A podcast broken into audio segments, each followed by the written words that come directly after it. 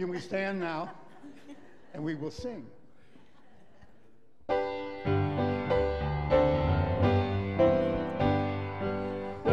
at the cross where my Savior died,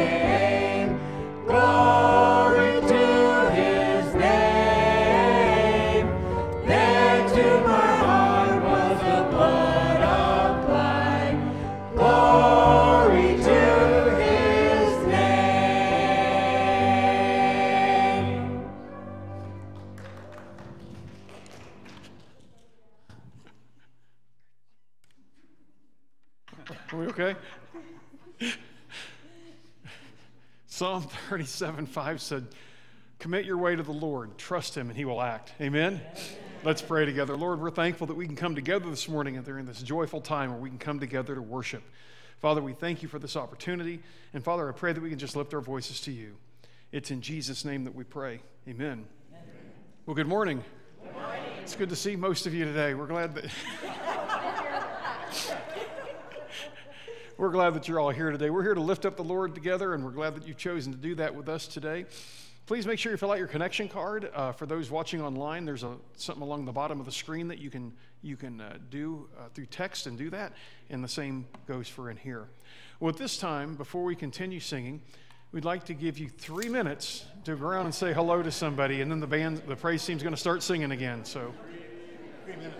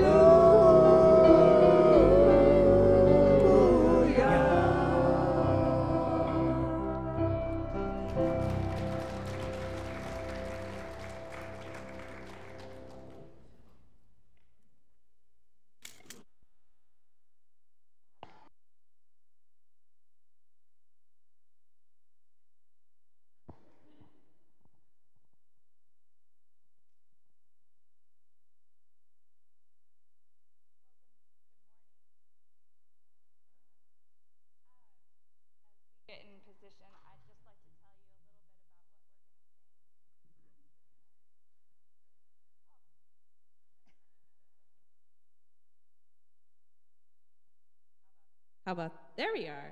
There we go. um, I just like to let you know uh, a little bit about what we're going to sing. Um, this song is something that I heard on the radio. And when you hear something on the radio, do you ever just get inspired? Yeah? And that's what this song did for my heart. It's about I will carry you.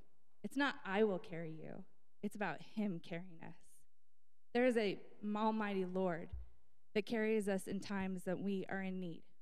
If it's your time of struggle or if it's just fear, there is a God that we serve that just wants the best for us at all times. And I just really hope that you find God because He wants to find you. So let fear just be gone. Let your your temptations of whatever is not of Him be gone. And allow Him to carry you through whatever struggle or even the miracles.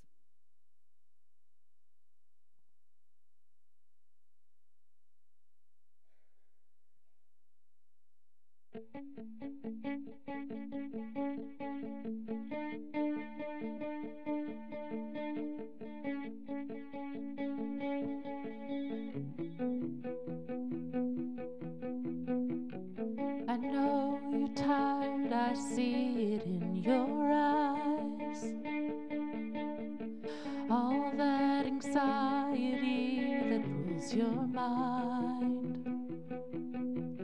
I'll be your shield when you don't feel like you've got strength enough to fight. I'll stand by your side.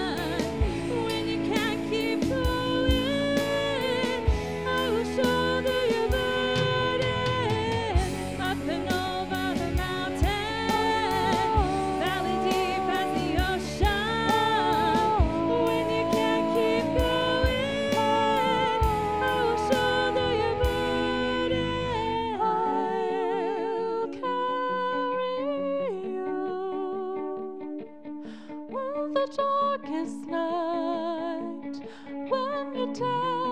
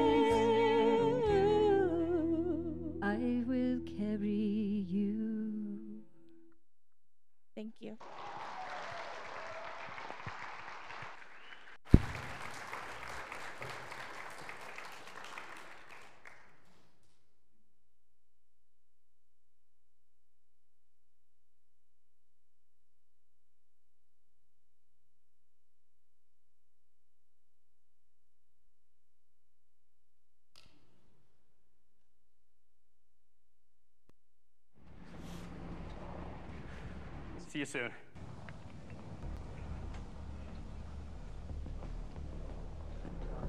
Woo, that's a view there, buddy.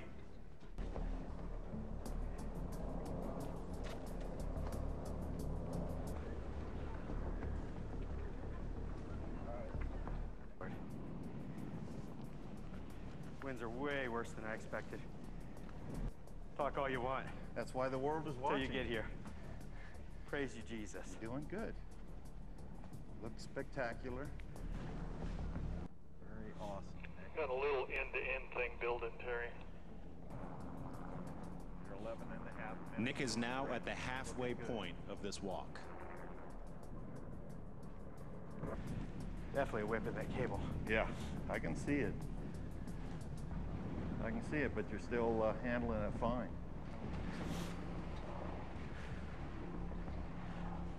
Went fine. Okay.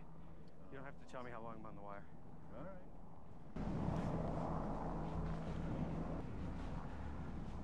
Lord, are good. everything. Thank you, Lord. Thank you, Discovery Channel, for believing in me. Little nephew standing out there watching you too. True artiste. I know about that.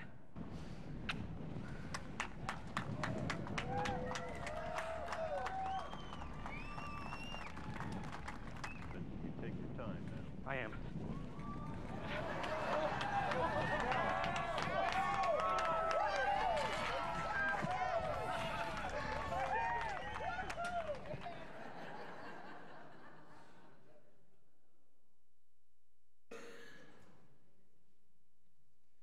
Some of you sounded nervous. So, y'all ready to get on the rope?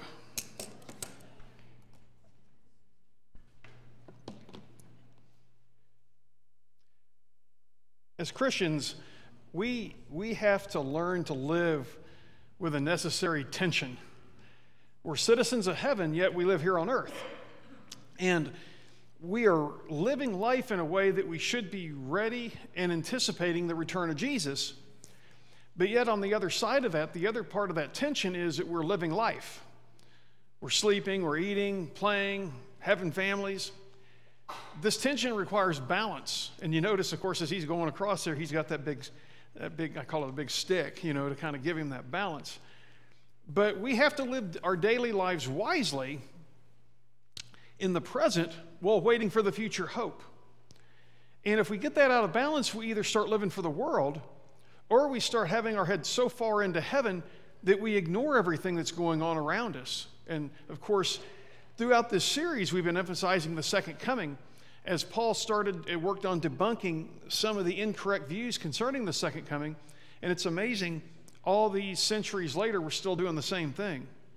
Some people will say, well, it doesn't matter what you believe as long as you believe. I've heard that statement many times with people. And the problem with that is, is what a person believes about things in life matters. And we can see this in 1st and 2nd Thessalonians, how some people had a view that they were in the day of the Lord, and it affected how they live. So a person who doesn't believe in Jesus, they're going to live life one way. Somebody who believes in Jesus will live another way. And then the one who believes in Jesus, depending on how they see different things in their theology, it will affect how they live. What we believe will impact the way we look at life as, the way, as well as the way we live life. We live life on a, tight, on a tightrope, living for Jesus, yet living in this world. We live on a tightrope of waiting joyfully for the return of Jesus, but yet living the life that we've been blessed to have because we aren't here just to wait for heaven, as some people at the Thessalonica were doing. While we're waiting on the return of the Lord, we need to live life to the fullest. We need to make the most out of the time that we've been given because that time is precious. Today, we're going to examine three things that Paul shares with, with his readers about how they should be using the time that they have. And this is in the context of him talking all about the things that were going to come with the second coming and also trying to get people to understand that, uh, that it's going to be a bit. So, the big idea of the message this morning is this it's an error to refuse to live in today or to live, to live today wisely because Jesus is coming back. So, put another way, we are called to live for today because we don't know what tomorrow is going to bring.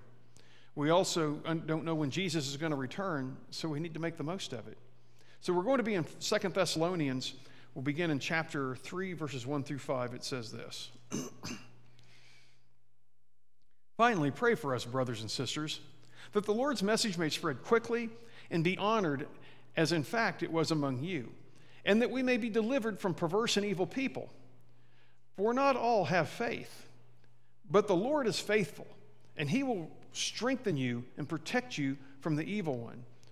We are confident about you in the Lord, that you are both doing and will do what, what we are commanding. Now may the Lord direct your hearts toward the love of God and the endurance of Christ. So, one of the things that we need to do as we live this life, as we live on that tightrope of living, living in this world but living for Jesus, is we have to be able to live life with confidence. We have to be confident. In this chapter, the Apostle Paul encourages the Christians at Thessalonica to pray for him and to pray for his companions so that the message would spread rapidly and would be honored. This demonstrates one of the aspects of living life with confidence, and that is an unwavering trust in the power of prayer. If you're going to live life with confidence in this world, you've got to understand the power of prayer. We have to be confident that our prayers can impact the lives of ourselves and the lives of others and that our prayers can help bring forth transformation. Paul was going to face a lot of difficult times, and he faced a lot of difficult times. And one of the ways that he was able to live confidently is he had an unwavering trust in the power of prayer. Why else would Paul say, Pray for me, if he thought it wouldn't do any good? And how many times have we told somebody, Yo, I'm going to be praying for you, brother, but then we never do? Or when we ask for prayers, we think, well, I'm doing this because it's the church thing to do. I got I got to do it. See, Paul knew who he prayed to. He knew he was confident in the fact that who he prayed to makes a difference, that he is the creator of heaven and earth, and he's all powerful, and he can move mountains. And so, what Paul's doing, he says, listen, pray for us, pray for the message. And that's the first thing he prayed for. You know, before he asked for anything else, he said, I pray that the message will spread quickly. And when he talks about it spreading quickly, what he meant was he wants the gospel to spread from person to person and from place to place without hindrance and without interruption. And then this concept he wanted it to be honored means that the way we honor the gospel is we live it. We don't just hear it. And I'm so afraid when you look at our nation today, and I haven't seen the latest stats of how many people claim to be Christians, but if those stats are anywhere close to being true, this nation would be much different than it is. But we've got a lot of people, oh, I'm a Christian, but they're not honoring the gospel because they're not even trying to live for it. I'm not talking about living and struggling because we're never going to get it perfect. But there's a big difference between saying, I'm a Christian and being a Christian. And um, my contention is in our country and countries around the world, if there were as many Christians that claim to be Christians, the world would be a lot different place. But it's not, so that should tell us something. Our prayer should be that the gospel impacts lives, the lives that it touches. And many times we think there's no hope for me sharing the gospel with Kevin. I like Kevin because we think Kevin's going to heaven because Kevin's a good guy, or we think Kevin's not going to listen to us, or Kevin's going to make fun of us, or Kevin's going to do this, and so we never do it. Where is the power of prayer in all this?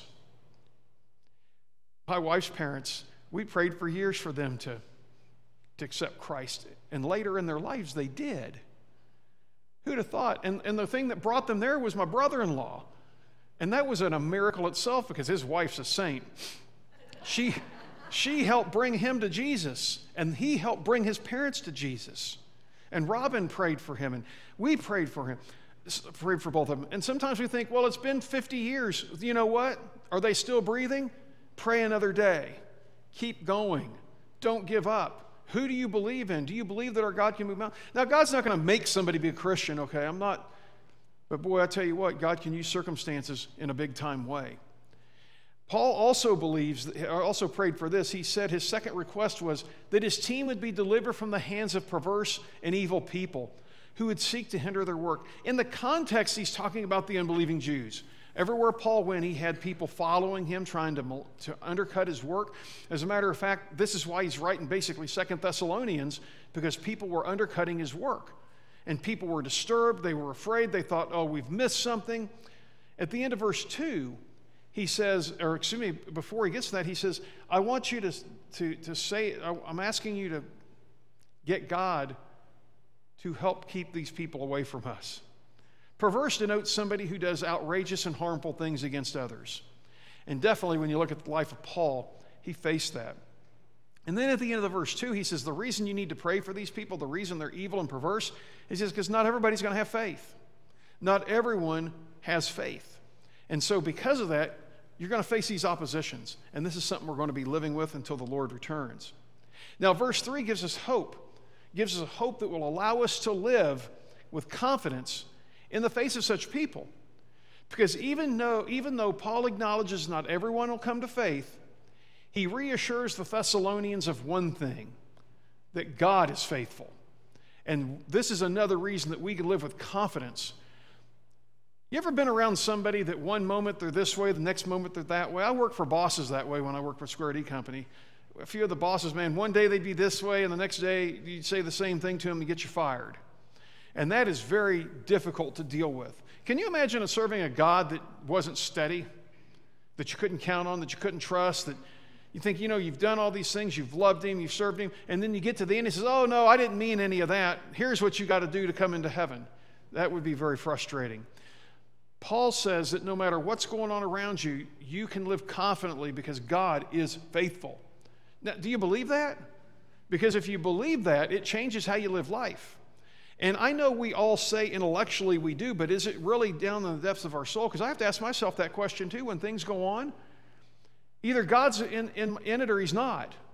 He's not sort of. And so I have to, I've tried to really work hard on realizing no matter what the situation, even in the stuff that's going on around the world, that God is either involved or He's not. And if He's involved and if He's in charge, things are going to go the way they should go. He is always on our side. Do you believe that? He's always guiding us. Do you believe that? See, this passage emphasizes that the Lord will strengthen and protect us from the evil one. And I've seen so many people when the pressure comes, when the evil one's going at them, they just lay down their arms and walk away. They just lay down their arms and walk away, just like the Iraqis did when we went into that country. You just quit. Why? Do you believe that God can protect you? Yeah. Does it mean that you're never going to face a difficult time? Absolutely not. Does it mean you're never going to face trials and temptation? Nope. God is going to carry you. He is with you. It's one of the things I loved about that song they shared with us. This serves as a reminder that living a life with confidence requires us to rely on the power and the protection of God. So you can live confidently because you know who's with you. You know who's walking beside you. You know who has your back. So no matter what you face, He's with you.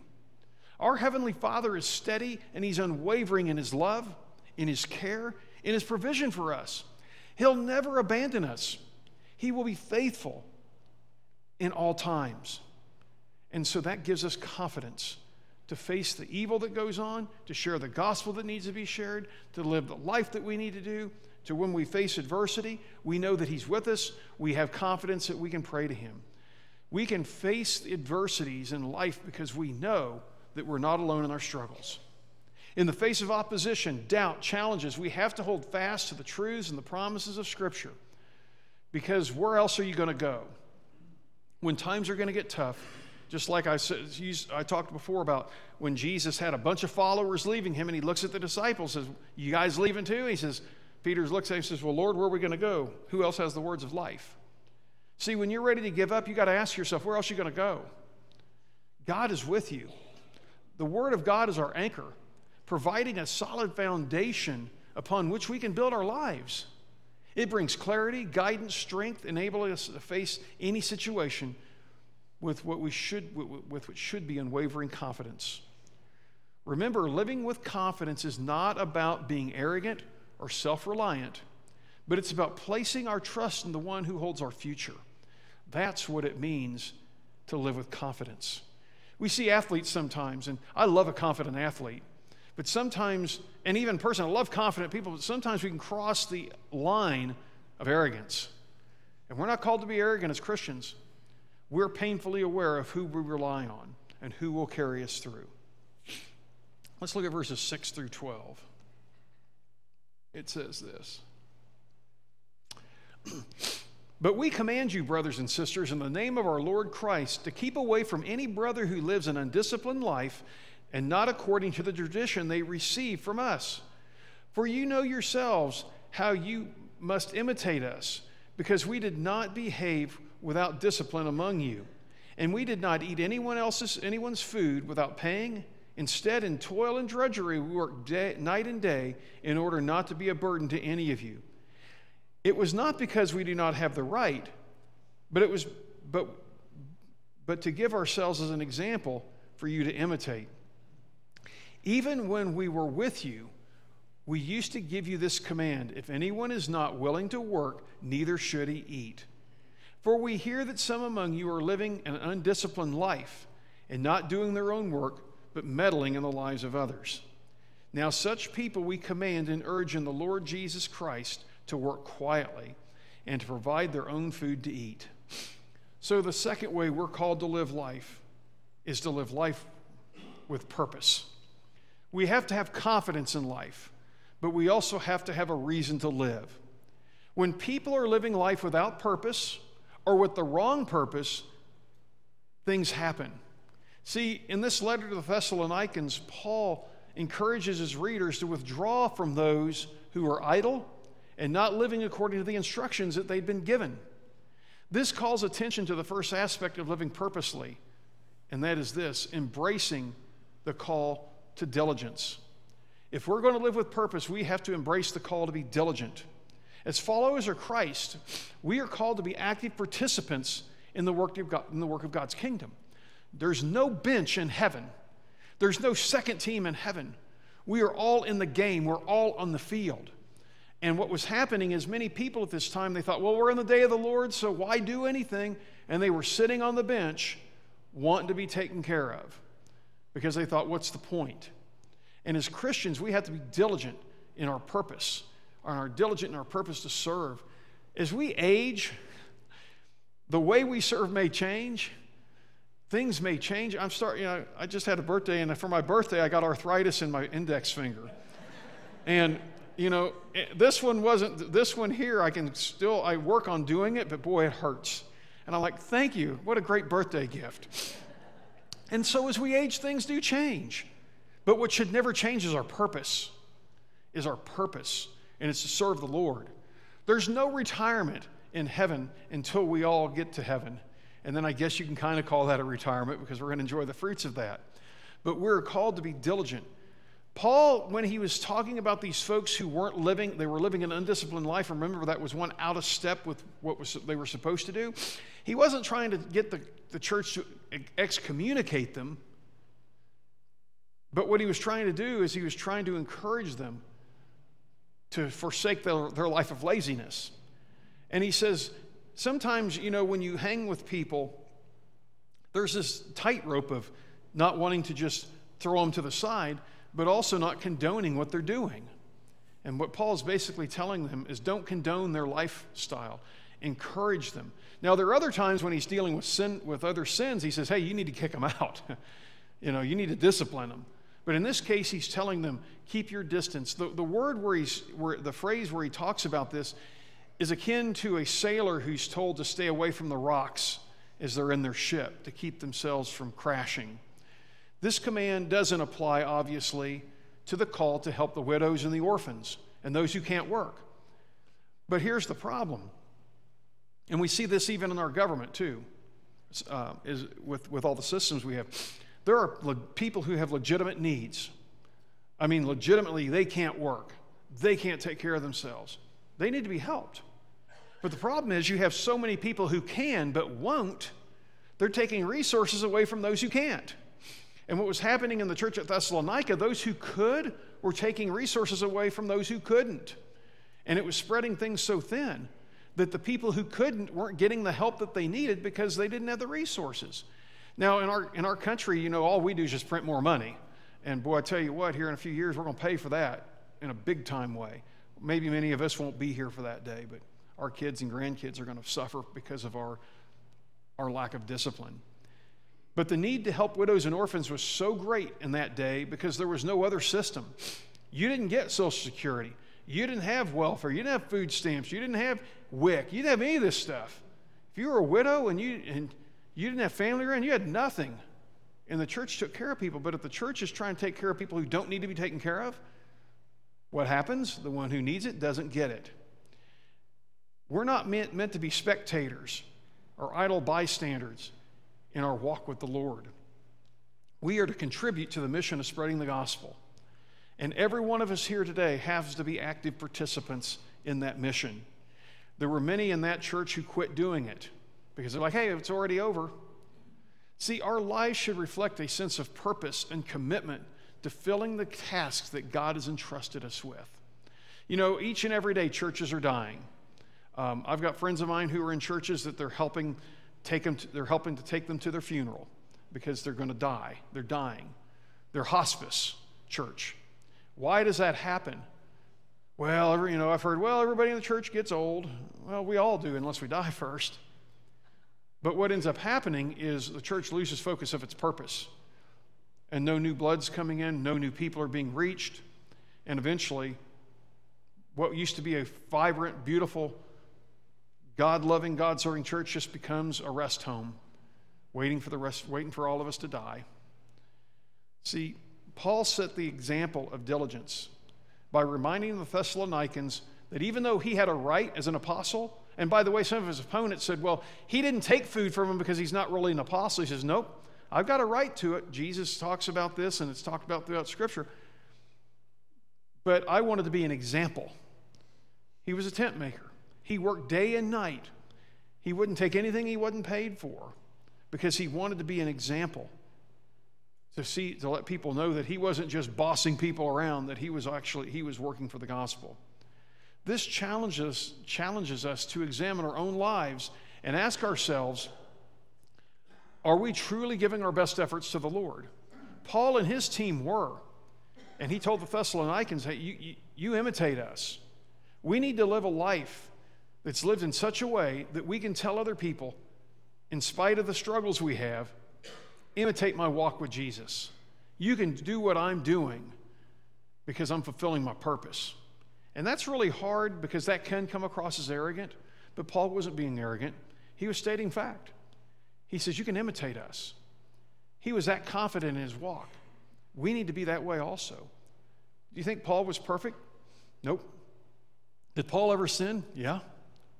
But Paul said, Imitate my faith. And that's the kind of life we need to live.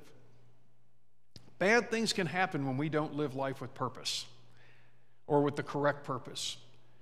Continuing in the passage, Paul addresses the issue of idleness within the Thessalonican community. He stated that those who were, who were unwilling to work, they shouldn't eat either. It's amazing how a hungry stomach might motivate somebody to work. You know, I always see in the national parks, don't feed the animals. Why?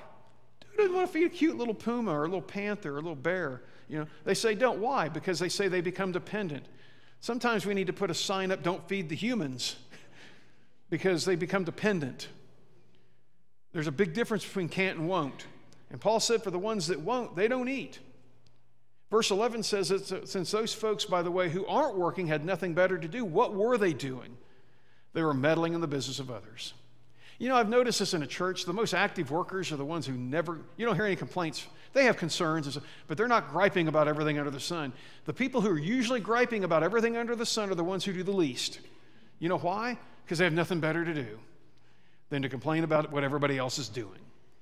And when we don't have a purpose in life, and I've known people when they've retired and they've lost a sense of purpose, um, their business is getting into everybody else's business.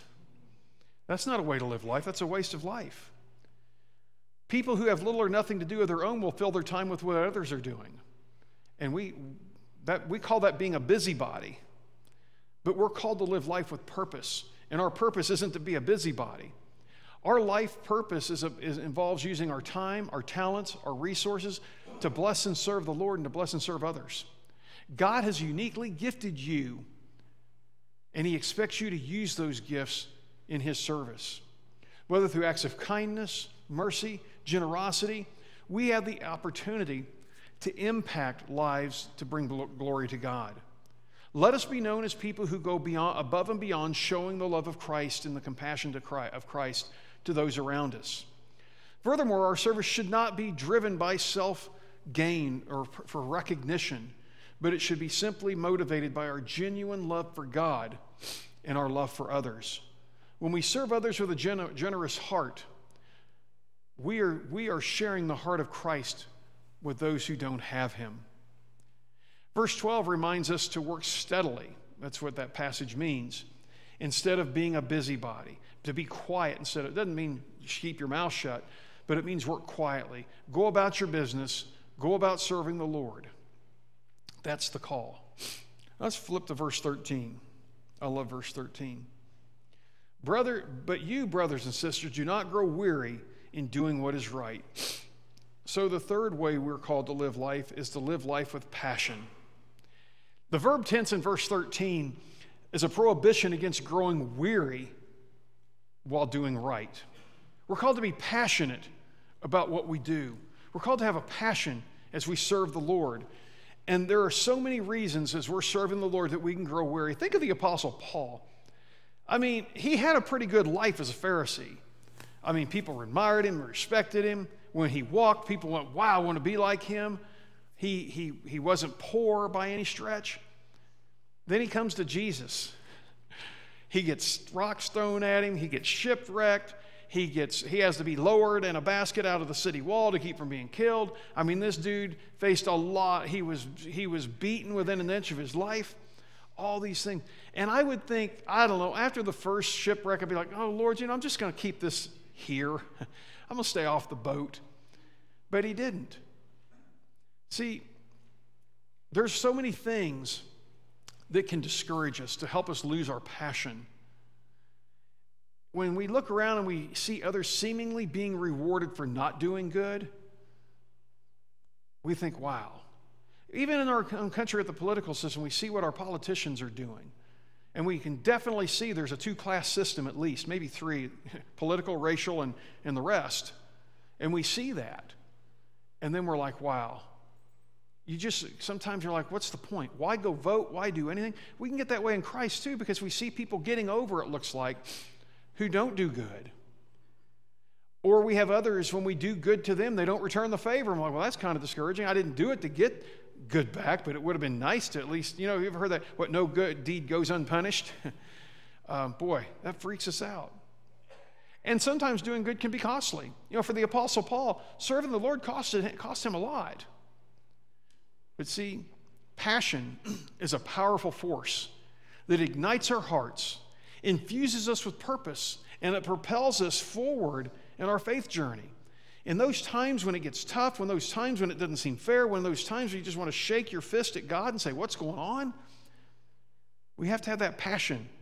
To live with passion means to live persistently, to live wholeheartedly and with the purpose of serving the Lord for goodness, righteousness, and with acts of love. That no matter what happens around us, we don't let that stop us. And unfortunately, it, it's easy to let that happen. The world promotes apathy and complacency. But we're called to rise above that and be people who are passionate about making a positive impact on the world around us. I always joke, well, it's not joking, really.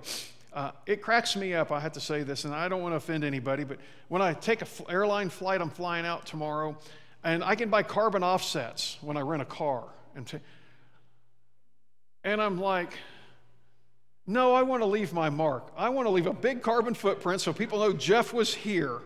You know. Well, we should be living, leaving a big footprint that says Kevin was here as we impact the world for Christ. There have been people throughout history who've left big impacts, both bad, good and bad. We don't want to be that one who leaves a bad impact. We don't want to be that John Wilkes Booth or that Adolf Hitler or whatever. You know, we want to be those people who've made an impact. And you may never be famous for it. But the lives you've touched are amazing. And you never know. Who was the person that won Billy Graham to Christ? Who won that guy to Christ? Those people, probably most people, I remember his name. I used to know his name, but I don't remember it now because I'm getting older and I don't remember things very well. Very frustrating, by the way. I don't know how you all do it, but I guess I'll find out. Oh, you all say, well, you've not seen, you hadn't seen anything yet. And I'm like, oh gosh, this is going to get worse. Thank you.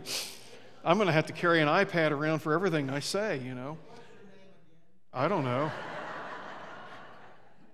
Wait a minute. It's, it's got to be on here somewhere. I think it's in the bulletin, yeah. Um, but the thing is, instead of letting, we got to persevere because serving the Lord is not in vain. You find that in 1 Corinthians 15 58. Living a life with passion means finding joy and fulfillment in serving others. It means reaching out to those in need, standing up for justice and truth. It means being fully engaged in the work of God's kingdom, using our gifts and our talents to make a difference. There's nothing more rewarding than when I get a note occasionally from some other places I've served said, "Hey, remember when you baptized me? Or remember when you you know you helped you helped lead me to Christ and baptize me.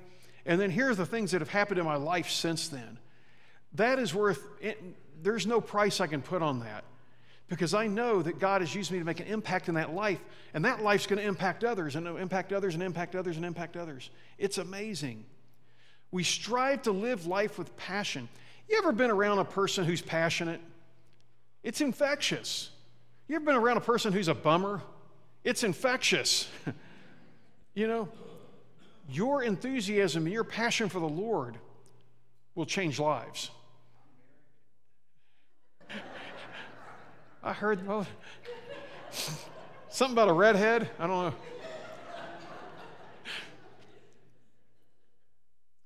One of the things that eh, eh, I've watched The Chosen, and I'm not going to say every single thing in it was biblically perfect. They took some poetic license. But the thing that just really, that I love about it is how they portrayed Jesus. He was a man of love and passion. Blessed are the children, bring them here.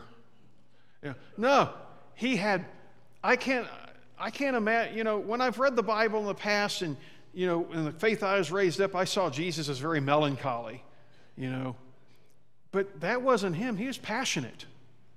He did everything with passion. And that's what we're called to do to strive to live a life with passion.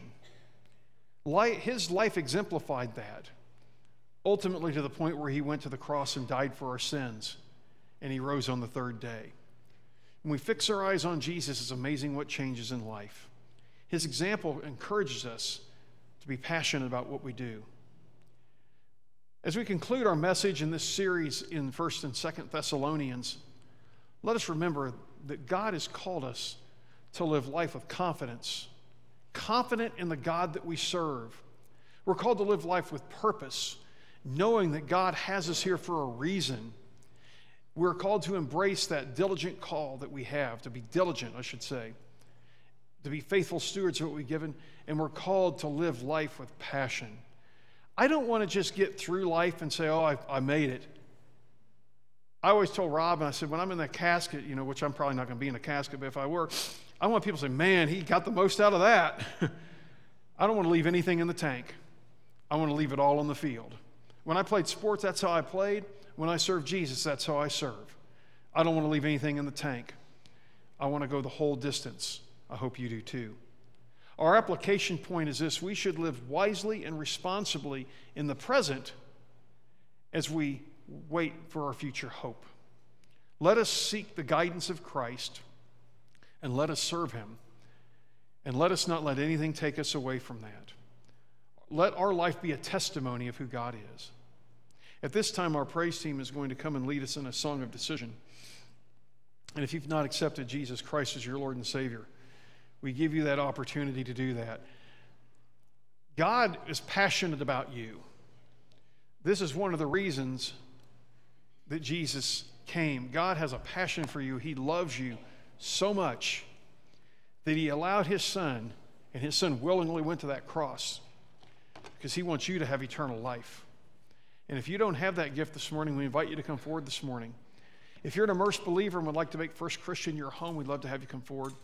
If you're struggling and need prayer, we invite you to come forward this morning also.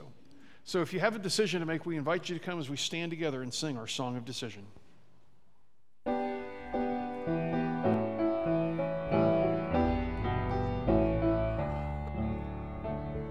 Joy.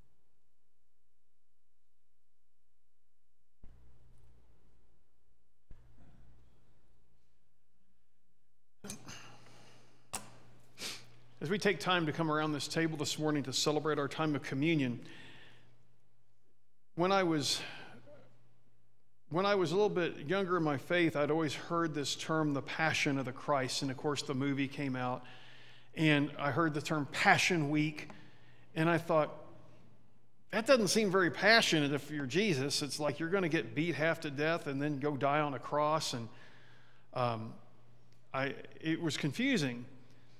But then I come to realize that Jesus went to the cross because he had passion for us, and he, that passion took him to go the whole distance. And we take our communion this morning, that bread and that loaf represents the passion of Jesus, that he had so much passion for us that he shed his blood, that he allowed himself to have to be beaten and to be insulted and to have all kinds of terrible things happen to him.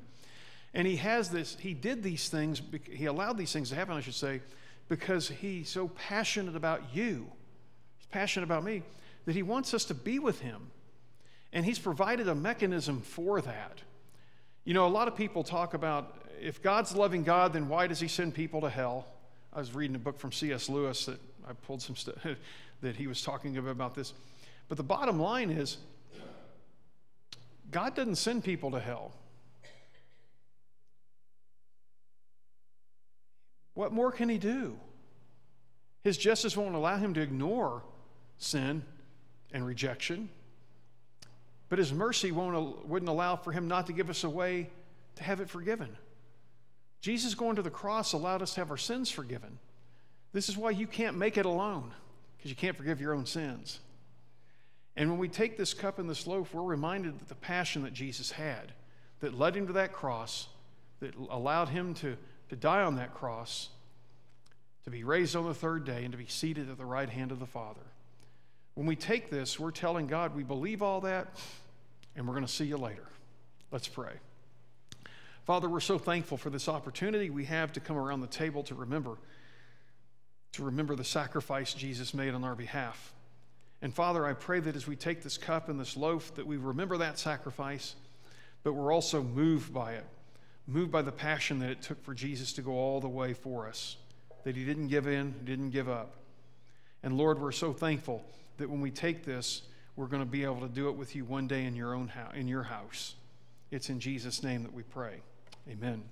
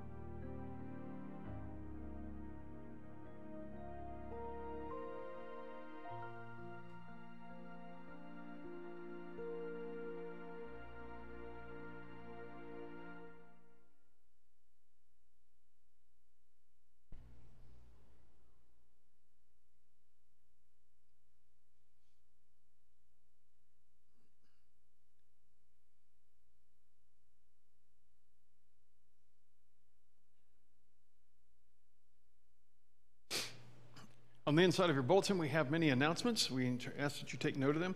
The Operation Christmas Child packing party is today at 6. And so, because of that, Rogers Life Group will not be meeting. All of Jerry's groups are meeting this evening. Uh, LOL's meeting at Jules's house again this week. Is that right? LOL this week? Okay, that was last week. Um, we have all of our Bible studies, except for my adult class will not meet this week because I will be out of town.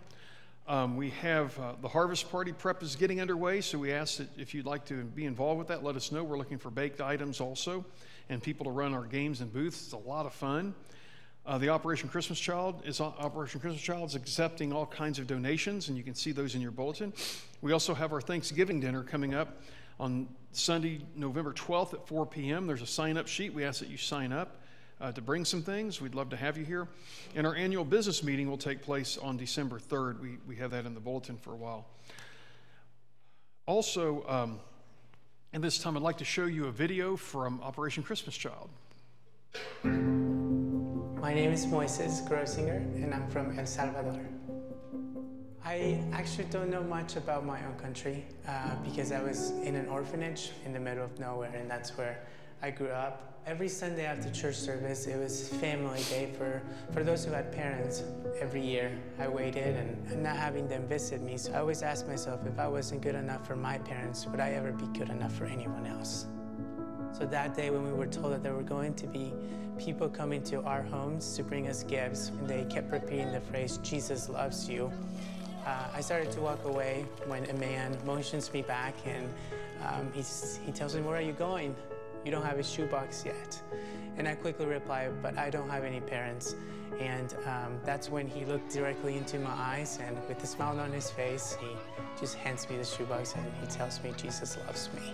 As I received it, I kept looking at it and I started to walk away. And I looked back to see if the man was going to come back and take the shoebox back. But he didn't. And he knew what I was thinking, so he just smiled and waited for everybody to a moment to open the shoebox. That day was just full of joy. So my wow item was a, a, soccer ball, and I couldn't believe it that it was mine. Um, that I just remember opening it and receiving that soccer ball, and I just remember just playing in the orphanage. We had a big field to play on, and I just remember running with the soccer ball all, all over the orphanage. So it was that moment when I realized that I was loved and I was seen. With my shoebox, I also received the greatest gift booklet, and I, that's when my prayer journey began, and I started to pray for a family. When I was 10 years old, I was called into the office of the orphanage and I was told that there was going to be a family in the United States who wanted to adopt me. And I was introduced to my adopted family and I just remember running to them and calling them familia. Now I live my life saying yes to the Lord because I have no reason to say no. He did not just give me a family, but he gave me a new life.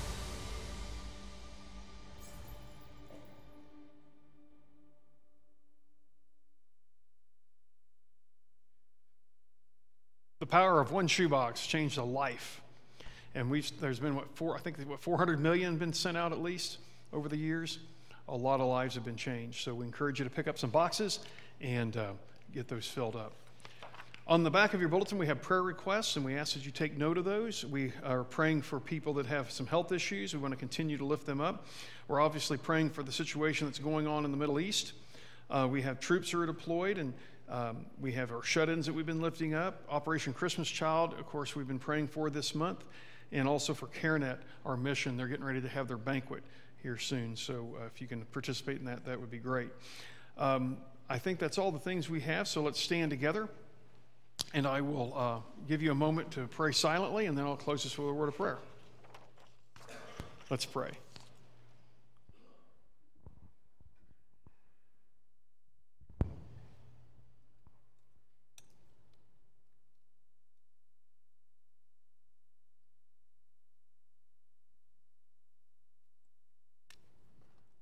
Father, we thank you for the blessings we have. And Lord, we're so thankful for uh, organizations like Operation Christmas Child that's making an impact all around the globe. And Father, I pray that you bless those efforts. And Father, I also pray that you be with the many people we've been lifting up who are struggling, who, who need your prayers. We're thankful for the blessings that we have also. And Lord, we pray for our troops that you protect them. And Lord God, I pray for, for um, also pray for CareNet and the work that they do in trying to encourage women to keep their unborn children. Father, as we leave this place today, I pray that we leave with joy and a determination and a passion to serve you. It's in Jesus' name that we pray. Amen. He